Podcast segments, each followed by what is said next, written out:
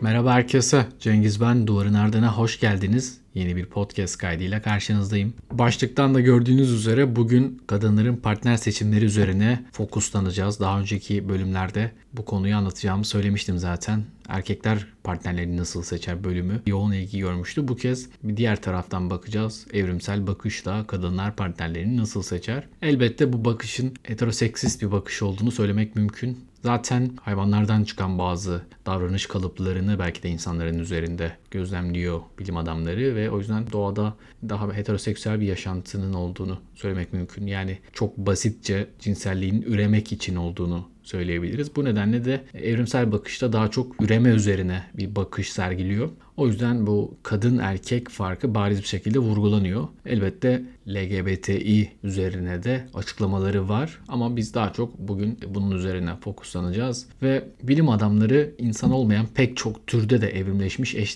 tercihlerini zaten göstermişler. Burada çok canlı bir örneğe gidiyoruz. Afrika köyü dokumacı kuşlarına bakacağız. Dişi dokumacı kuş bir erkeğin yakınına geldiği zaman erkek son zamanlarda inşa ettiği yuvasını ona doğru göstermek istiyor. Yuvayı böyle yukarıdan aşağıya doğru sarkıtıyor ve kanatlarını böyle çok kuvvetli bir şekilde çarpıyor. Eğer erkek dişi etkilediyse o iş orada bitmiyor. Dişinin yuvayı bir kontrol etmesi lazım. Yani etkilemek demek sadece yuvaya davet etmesi anlamına geliyor. Peki diyelim biraz etkiledi ve dişi yuvaya girdi. Dişinin yaptığı ilk şey yuvanın malzemelerini kontrol etmek. Böyle yani ekspertiz gibi böyle dakikalarca bakıyor malzemeleri böyle işte uzatıyor, çekiyor sağlam mı diye bir 10 dakika kadar malzemeleri uzatıp çekiyor, kontrol ediyor. Bu inceleme sırasında erkeğin işi bitmiyor tabii. Bir yandan erkek ona şarkılar söylüyor. İyice böyle şekilden şekile giriyor erkek. Bu sırada yuvayı kontrol ederken herhangi bir noktada ya bu yuva benim standartlarıma uymuyor dediğinde oradan hemen pırır diye uçabiliyor. Yani evin kombili mi, evin çift banyolu mu bunların hepsinin herhalde önemi var. Hayvanların gözünden baktığımızda olan şeyler belki de insan yaşamında da bir nebze olsun bir yerlerde var. Bunu aslında aslında pek çoğumuz duymuştur. İşin enteresan tarafı dişi yuvayı beğenmediği zaman evet uçup gidiyor ve başka bir erkeğin yuvasını incelemek için yola çıkıyor. E, hayli üzücü bir şey. Daha da tuhaf olanı erkek tabii hemen şimdi bir yuvayı bir dişi beğenmedi diye yuvayı yıkmıyor. Birkaç dişiyi daha bekliyor. Bakıyor mesela diğer belki dişilerden böyle bir beğeni gelebilir. Yani onlar belki bu yuvayı beğenir. Herkes de öyle 4 artı 1 ev beklemiyor. Belki 1 artı 1'e de razı olan vardır ya da e, işte 0 ev değil de 5-10 yıllık yani çok eski olmayan ama çok da yeni olmayan bir eve de razı olacak birisini bulabilirim diye. Hemen yuvayı yıkmıyor. Bekliyor. Sonrasında birkaç tane daha böyle dişi dokumacı kuş ya yok bu senin yuvandan yuva olmaz. Bu yuvada çocuk yapılmaz. Ben burada annelik yapamam derse o zaman erkek yuvasını yıkıyor ve sıfırdan başka bir yuva inşaatına başlıyor başlıyor. Gerçekten dişi dokumacı kuş erkeği olmak çok zormuş. Yani peki burada dişi dokumacı kuşa kızabilir misiniz? O üstün yuva yapan erkekleri tercih ediyor. Çünkü onun amacı civcivlerini korumak ve onların beslenmesi, bakımı ile ilgili sorunları ortadan kaldırmak ve bu tercihler doğrultusunda tercih edilemeyen erkeklerin belki de çocukları, yavruları olmadığı ve dişi dokumacı kuşlar aslında kendi soylarının daha da güçlü bir şekilde devamını sağlamak için bu üreme avantajlarından faydalandılar. Yani yuvası sağlam olan erkekleri tercih ettiler. Aslında bu kadınlara da baktığımızda gayet uyarlanabilir bir şey. Çünkü yine kadınların karşılaştığı sorunlardan birisi uzun vadeli bir ilişki kurmak için istekli olacak erkeği seçmek. Evrimsel geçmişte pek çok kadın dürtüsel, kısa süre ilişkileri tercih eden ya da bir ilişkiyi sürdüremeyen bir erkekle çiftleşmeyi seçti. Ancak kendisini çocuklarını tek başına yetiştirirken buldu. Bunun yerine daha güvenilir bir eş tercihi yapsaydı o zaman bu yardımlardan, kaynaklardan faydalanacak olacaktı ve belki de çocuklarıyla ilgilenme miktarı azalacaktı. Kendi hayatı da daha konforlu olacaktı. Yani kendisine bağlanmaya istekli güvenilir bir erkekle çiftleşmeyi tercih ettiğinde hayatta kalan, gelişen ve çoğalan çocukları olacaktı. Binlerce kuşaktır zaten bu dokumacı kuşlarda olduğu gibi aslında yeterli yuvaya sahip eş tercihlerinin gelişmesi de kadınlarda istekli ve bağlı olma belirtileri gösteren erkeklerin tercih edilme sebebi oldu. Yani aslında hiçbir zaman hiçbir yerde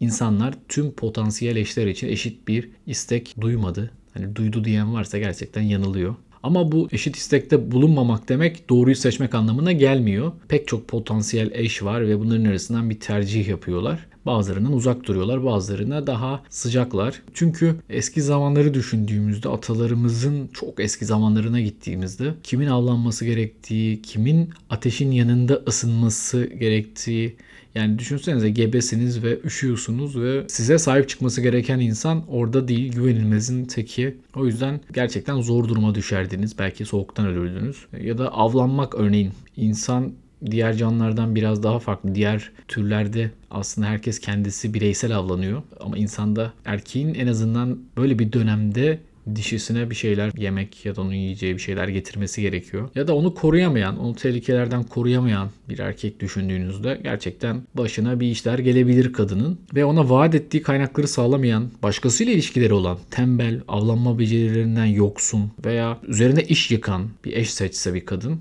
hayatta kalma şansı zor olacaktı ve üremesini risk altına atmış olacaktı. Bunun yerine pek çok kadının yaptığı gibi ya da en azından yapmaya çalıştığı gibi ona bol miktarda kaynak sağlayan, çocuklarını koruyacağını taahhüt eden, ailesine zaman, enerji ve çaba harcayan bir eş, bu eşin seçimi elbette daha değerli olacaktır. Zaten hani biz aslında eşlerini akıllıca seçen ataların torunlarıyız. Bu sayede biz de belki hayatta kaldık. Hani biz bu anlamda bu tercihleri belki şu an kulağımızda çok hmm falan dediğimiz tercihleri doğru yapan insanların torunlarıyız. Yani bunun aksini iddia etmek pek mümkün değil. Tabi bazı parametreler ön plana çıkıyor. İki erkek arasında kalmış bir dişiyi düşünelim, bir kadını düşünelim. Peki bir takım özellikler var dişilerin tercih yaparken karar vermesine yardımcı olan. Örneğin cömertliğe bakalım. Yani bir kadın var işte birisi ona büyük kaynaklar sağlıyor. Epey cömertlik gösteriyor. Ötekisi daha cimri. Yani bu durumda bir kadının tercihini düşünün. Elbette cömert olana gider. Çünkü cömert adam onu avından etini paylaşarak hayatta kalmasına yardımcı olur. Kadının üreme başarısına yardımcı olmak için yine zamanını, enerjisini de paylaşır. Yani cömertlik sadece parayı vermek değil, ona vakit ayırmak, ona enerji ayırmak anlamında da düşünülebilir. Bu bakımdan cömert adam eş olarak cimri bir adama göre daha değerli. Ama bu mantıkla baktığımızda hani cimriliğin bitmesi gerekiyordu. Hep cömertler hayatta kalmalıydı. Ama düşününce bazı insanların cömertliği ön plana çıkıyor. Bazı insanların atletizmi ön plana çıkıyor. Pek çok farklı özellik var. İnsanlar bunların arasında bir tercih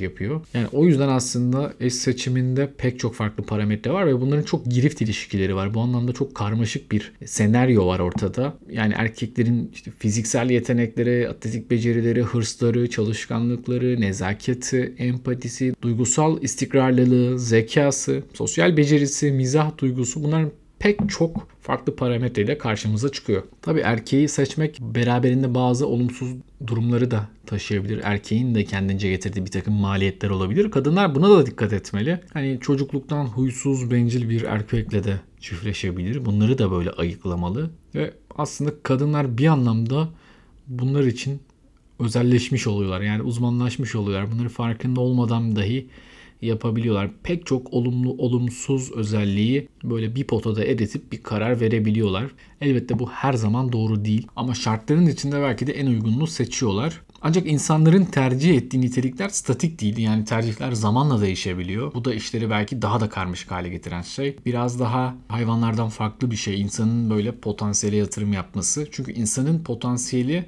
Hayvanlardaki gibi öyle 3 aşağı 5 yukarı belli değil. Çünkü işin içine kültürel, akademik, mali bazı şeyler de giriyor. Yani bir insanın ileride nerede olacağını tahmin etmek, kestirmek hayvanlardaki kadar kolay değil. Ya da mesela işte geleceğe yatırım yapmak anlamında. Örneğin bir adamın şu anda çok böyle bir kaynağı yok ama tıp öğrencisi ise mesela gelecekte mükemmel bir hayatı olabilir. Yani bu örneği de kitap veriyor ama bana da biraz tuhaf geldi. Belki eskiden olabilirdi. Ama evet yine de bizim toplumumuzda da işte ne olacaksan hani tıp öğrencisiysen evet biraz daha potansiyeli olabilir. Yani insanlar bazen tıp öğrencisine evini kiraya verirken bile daha esnek olabiliyorlar ama tabii eskiden de belki yani bir erkeğin değerini ölçmek aslında mevcut konumun ötesine bakmayı ve gelecekteki potansiyeli değerlendirmeyi de gerektirebiliyor. O yüzden hayvanlardaki tercihten biraz daha farklı kadınların seçimi. Çünkü Hani dişi dokumacı kuş yuvaya gelir bakar. Yani yuva nasılsa ona göre karar verir. Yani bu adam ileride müteahhit olur. Ali Ağaoğlu olur. Bir sürü inşaat yapar diye bir şey yok. Onun o anki yatırımı önemli. Çünkü daha kısa süreli düşünüyor yani. Hemen o anda üremeyi düşünüyor. Hemen o anda çocuk yapmayı düşünüyor. Biz böyle daha uzun vadeli düşünebiliyoruz. E, o da tabii beraberinde bazı dezavantajları da getiriyor. Onu bilmek de zor. Ama kısaca evrim yani fayda sağlayan özelliklere sahip erkekleri tercih ettirirken maliyet dayatan, onu böyle bir şekilde bazı şeylere zorlayan erkekleri de hoşlanmayan kadınları bugün önümüze çıkarıyor.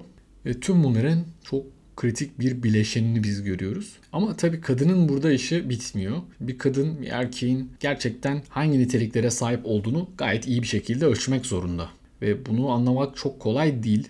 Yani erkek beni işte aldatır mı, başka bir dişiye gider mi ya da gerçekte olduğundan daha fazla gösterir mi kendini ya da olduğu statüden daha yüksekmiş gibi davranır mı? Ya da elinde her ne varsa onu daha farklı gösterir mi? Yani benim tıp fakültesi okuyor diye sandığım eleman sağlık meslek yüksek okulunda okuyor olabilir mi? Ya da işte potansiyel zengin diye düşündüğüm adam kendisini öyle gösteriyor olabilir mi? Şimdi biz her ne kadar dişinin bu konuda zeki olduğunu, bunların farkında olduğunu bilsek de erkekler daha çok dişilerin neye dikkat ettiğini bilerek hemen kendilerini buna göre böyle bir modifiye ediyor olabilirler. Bunu üç kağıt anlamında yani bazı erkekler belki daha fazla çalışıp daha fazla çaba gösterip dişinin önem verdiği bazı özelliklere sahip olmak için bir yarışa girebilir. Bunu kazanabilir. Bu iyi taraf. Bir de böyle bunları kazanamadığı halde kazanmış gibi yapan bir grup var. Dişinin bunları da ayıklaması gerekiyor. Hani çoğu zaman böyle özellikle sosyal medyada, internette gördüğümüz kendisini farklı şekilde tanıtan, zengin gösteren, işte ne bileyim doktor gibi gösteren öyle pek çok mesela sahte doktoru, sahte psikolog pek çok insan olduğunu görürüz.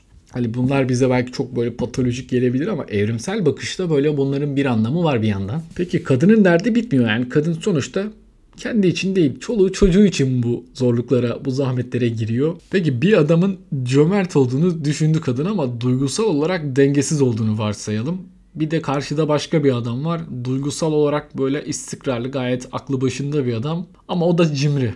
Şimdi bu kadın hangi erkeği seçecek ne yapacak yani kadının işi zor. E, burada da artık devreye bazı psikolojik mekanizmalar gidiyor. Çünkü bir eş seçmek ve bununla ilgili bütün nitelikleri toplamayı mümkün kılan ve her birine nihai karara uygun bir ağırlık vermesini sağlayan bir mekanizma ihtiyacı var. Ve bu kadınlarda zamanla gelişiyor.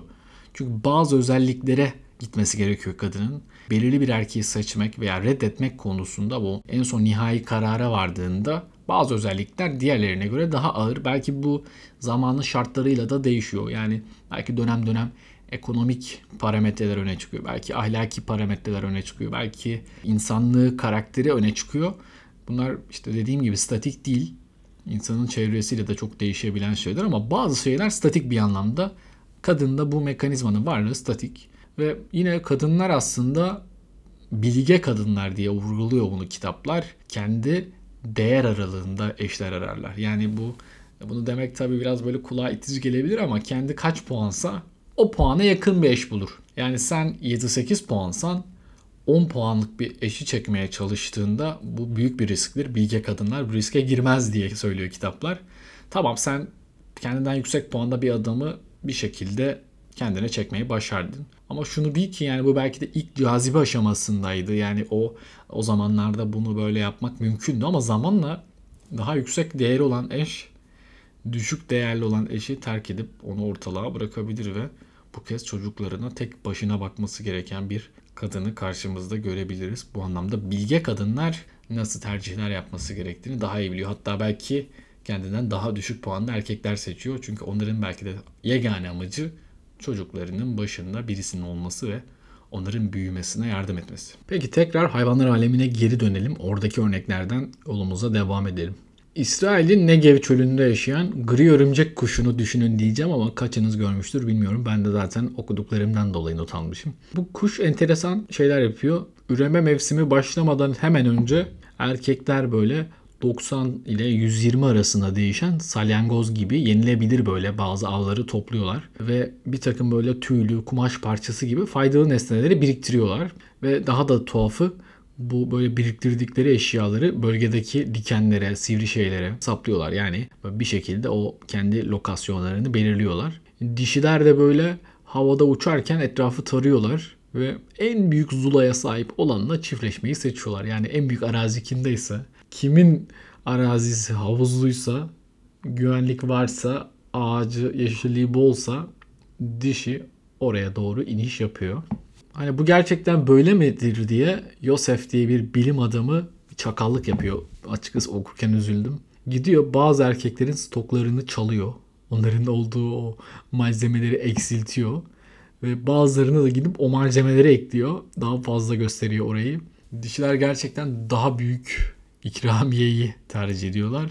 Diğer erkekler, kaynakları azalan erkekler tamamen ortada kalıyor ve bekar hayatlarına devam ediyorlardı. Hiç hoş olmamış Yosef'in bu davranışı ama ne yazık ki böyleymiş. Buradan bir takım anlamlar çıkabilir diye de düşünüyor Yosef. Bir diğer zorluk elbette şu olacaktı. İnsanların hayvanlardan farklı olarak şöyle bir yönü de var. Diyelim ki bir insan çok fazla kaynak sahibi, çok fazla elinde şey var. Ama bunların tahakkuk edilebilir, savunulabilir ve kontrol edilebilir olması gerekir. Bir diğer şey erkeklerin sahip olduğu bu şeyleri işte bu malı, mülkü her neyse bir kadına veya çocuklara yatırma isteği de önemli. Yani elinde mal olması onu direkt paylaşması anlamına gelmiyor. Çünkü insanlarda dediğim gibi başta da biraz daha farklı bir yön var. Erkekler diğer primatlarda görülenin aksine çok yoğun bir şekilde erzakla yatırım yapıyorlar eşlerine ve çocuklarına. Diğer tüm primatlarda dişiler yiyecek elde etmek için yalnızca kendi çabasına güvenmek zorunda. Çünkü erkekler nadiren kaynaklarını paylaşıyorlar. Yani erkekler bir anlamda yiyecek sağlıyor, barınak buluyor, toprakları savunuyor, çocukları koruyor. Hatta çocuklara spor, avlanma, kavga, hiyerarşi müzakereleri, arkadaşlık, sosyal faaliyetler gibi konularda da ders veriyor. Onlara statülerini aktarıyorlar. Yavruların hayatlarının sonraki dönemlerinde karşılıklı ittifaklar kurmalarına yardımcı oluyorlar. Bunlar bu yüzden hayli önemli.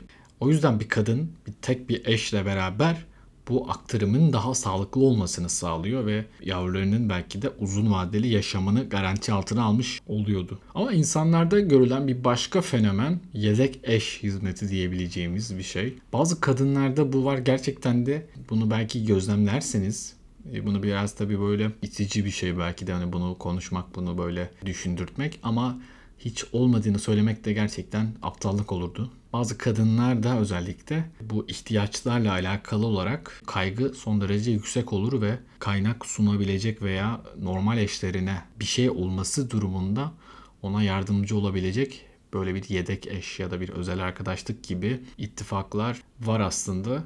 Ama hani bu aslında çok da işe yaramıyor. Yani kadınların bu anlamdaki o yedek düşüncesi geçici bir seks partnerinden pek de böyle sağlanabilecek bir şey değil ama kadında belki de görülen bir şey. Eşin kaybından sonra, vefatından sonra ya da ayrılıktan sonra e, bu tarz insanları denkleme hızlıca sokmak aslında böyle düşününce mantıklı gibi geliyor ama insanlarda bu çok iş yapmıyor. Çünkü pek çok insan kendi yavrusu olmayan birisine o kadar büyük yatırımlar yapamıyor. Annenin kafasından geçen o yatırımı çoğu zaman o yedek eş vermiyor. İnsanın doğasında bu tam böyle bir yere oturmuyor ama bir şekilde gerçekten bu yedek eşe dair bir yatırım var ve hani bu gösterilmiş işte basın Golds'ın çalışmalarında bu gerçekten belki de sosyolojik bir olgu. Aile kurumu ve aile kurumunun dışındaki bir özel arkadaşlığın varlığıyla ilgili düşünülebilecek bir şey. Peki sonuç olarak kadınlar kaynakları olan erkeklere doğru bir tercihte bulundular ve evrim süreci boyunca bu tercih giderek belki de keskin bir hal aldı. Ama elbette bunu anlamak çok kolay olmadı. Bir erkeğin gerçekten bu kaynaklara sahip olduğunu anlamak için kadınların bazı ipuçlarına ihtiyaçları vardı. Bu ipuçları bize bir erkeğin yönü hakkında bilgi verebilirdi. Yani erkeğin yukarıya doğru giden bir kişiliğe sahip olduğunu belki anlamasını sağlayabilirdi. Yani mesela bir erkeğin atletik yetenekleri ya da sağlıklı görünümü buna dair bir işaret olabilirdi ya da bir erkeğin akranları tarafından nasıl itibar gördüğü, sahiplenip sahiplenmediği, çevresinde nasıl bir algı yarattığı hayli önemliydi. Bununla birlikte en bariz ipucu ise ekonomik kaynaklara sahip olmasıydı. Nedenli bir ekonomik güce sahip olduğu kişinin uzun vadeli yatırım için en güçlü ipucu olmuştu. Bu çoğu zamanda yapılan çalışmalarda gösterilmiş. Hani nasıl ki insanın böyle yılan korkusu, yüksekten düşme korkusu gibi atalardan kalma bazı tehlikeleri sezmek için böyle bir içsel bazı korkuları varsa çiftleşme tercihlerinde de buna dair bazı pencereler hala açık. Ve buna dönük deneyler yapıldığında da bunlar gerçekten gösterilmiş. Amerika'da yapılan kadınlar arasındaki bir anket çalışmasında ekonomik kaynaklara kadınlar erkeklerden çok daha fazla değer vermiş. Örneğin 1939'da yapılan bir çalışma, eski bir çalışma Amerikalı erkekler ve kadınlar arasında yapılan bir çalışmada bir evlilik partnerinde en ilgisiz olandan en vazgeçilmez olana kadar değişen arzularını sıralamalarını istemişler. 18 tane. Kadınlar genellikle iyi mali beklentileri vazgeçilmez olarak görmediler ama onları önemli olarak değerlendirdiler. Oysa erkekler ise onları yalnızca arzu edilir ancak çok da önemli olmayan bir şey olarak değerlendirdi. Yani kadınlar bir eşteki iyi mali beklentileri erkeklerden iki kat daha fazla önemsiyorlardı. Bu 20 sene sonra 40 sene sonra da tekrarlandığında benzer şekilde bulunan bir çalışma sonucu aslında. Pek çok kıtada, pek çok siyasi sistemde, ideolojide yani bu tüm ırkların, tüm dini grupların, tüm kıtaların katıldığı çalışmalarda da genellikle